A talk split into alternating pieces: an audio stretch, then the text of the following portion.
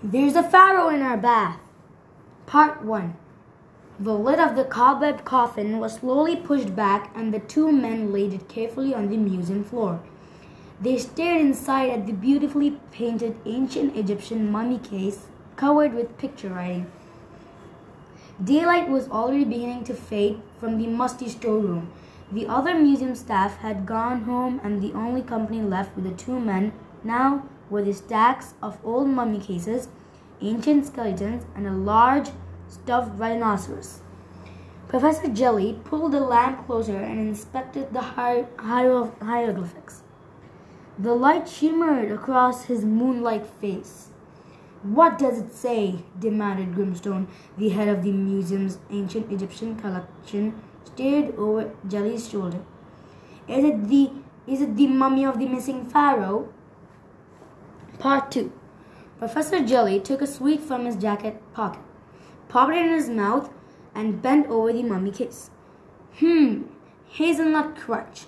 Now this squiggly bit here says, May perfumed flowers be crushed beneath his feet. Very poetic. But who's inside? Grimstone, Grimstone barked impatiently, and his great winged eyebrows crashed together over his hooded eyes and hawk nose. He stabbed a thin finger at one side of the coffin. What about here? What does it say? It looks important. Professor Jelly sucked noisily on his sweet. That bit there? Yes, that says please keep this way up at all times. What? yelled Grimstone.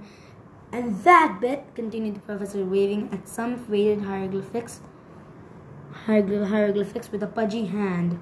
That bit there says not to be opened before Christmas.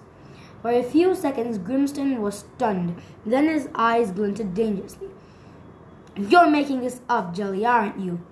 The professor straightened his tubby frame. Of course I'm making it up.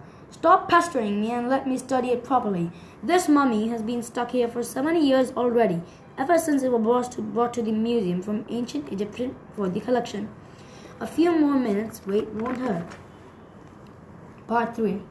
This could be the discovery of the century. It could make our fortunes. We could be millionaires. The clue to a fabulous treasure is in that coffin. He turned his back to the professor. Come on, Jelly, get a move on. The professor was still translating the hieroglyphics on the coffin side. He who opens this coffin will be cursed by Anubis. There now, just our luck. We're going to be cursed by Anubis. Who's Anubis? demanded Grimstone. He was the ancient Egyptian god of the dead, had a head like a jackal.